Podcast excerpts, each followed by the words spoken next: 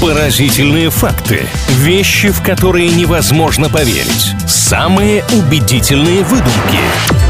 Правдивая ложь на правильном радио. Совсем скоро вернемся к правильной музыке на правильном онлайн, а пока пара интересных фактов для всех, кто слушает правильное радио. В рамках рубрики «Правдивая ложь» делимся какими-то впечатляющими утверждениями. На старте предупреждаем, они могут оказаться не настоящими. Ну что, Илья, готовы? Приступим? Ну, я пионером никогда не был, но, как говорится, всегда готов. Вопрос номер один. Правда ли, что согласно законодательству Тайваня, при вступлении в брак жениху повышают заработную плату на 20%?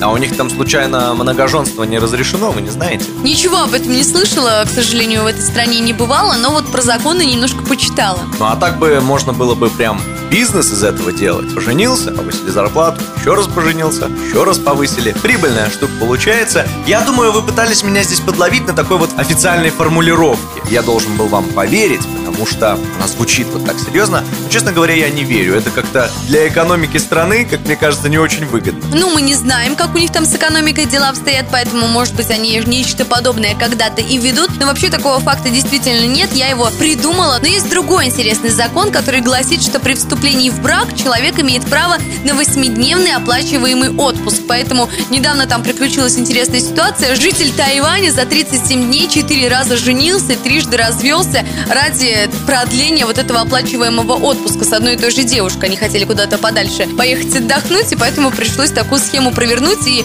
когда компания его возмутилась, э, не захотела ему выплачивать отпускные, вообще его отпускать, суд сказал, нет, вы не правы, молодой человек здесь побеждает. 8 дней это хорошо, можно нормально попраздновать. Давайте дальше. Правда ли, что в некоторых домах Бразилии специально дома держат скунса, чтобы они нейтрализовывали запахи подвалов в домах? Но вообще задумка неплохая. Выбор животного, мне кажется, здесь не очень э, подходит. Ну, потому что нейтрализовать плохой запах другим плохим запахом это какая-то просто странная идея. Ну, может быть, у них и настолько плохо пахнут подвалы, и опять же, мы не знаем всех примочек скунсов. Может быть, они там, не знаю, обладают какими-то специальными жирами, которые что-то разъедают. Так, не буду ничего вам больше подсказывать, ни в какую сторону клонить. Я думаю, вы меня обманываете. Плюс, честно говоря, сижу и сомневаюсь. А есть ли вообще в Бразилии скунсы? Ладно, я тоже на этот счет ничего не знаю, сегодня пофантазировала, поэтому спасибо, что отчасти поддержали мою интересную идею. Но зато в Бразилии обитают бабочки, которые издают очень сильный запах, поэтому их специально держат дома, чтобы они воздух ароматизировали. Ну, естественно, пахнут они гораздо приятнее, чем то животное, которое я упомянула. Сегодня вам, Илья, удалось меня раскусить, но я не расстраиваюсь, надеюсь, что хотя бы мои факты вам понравились.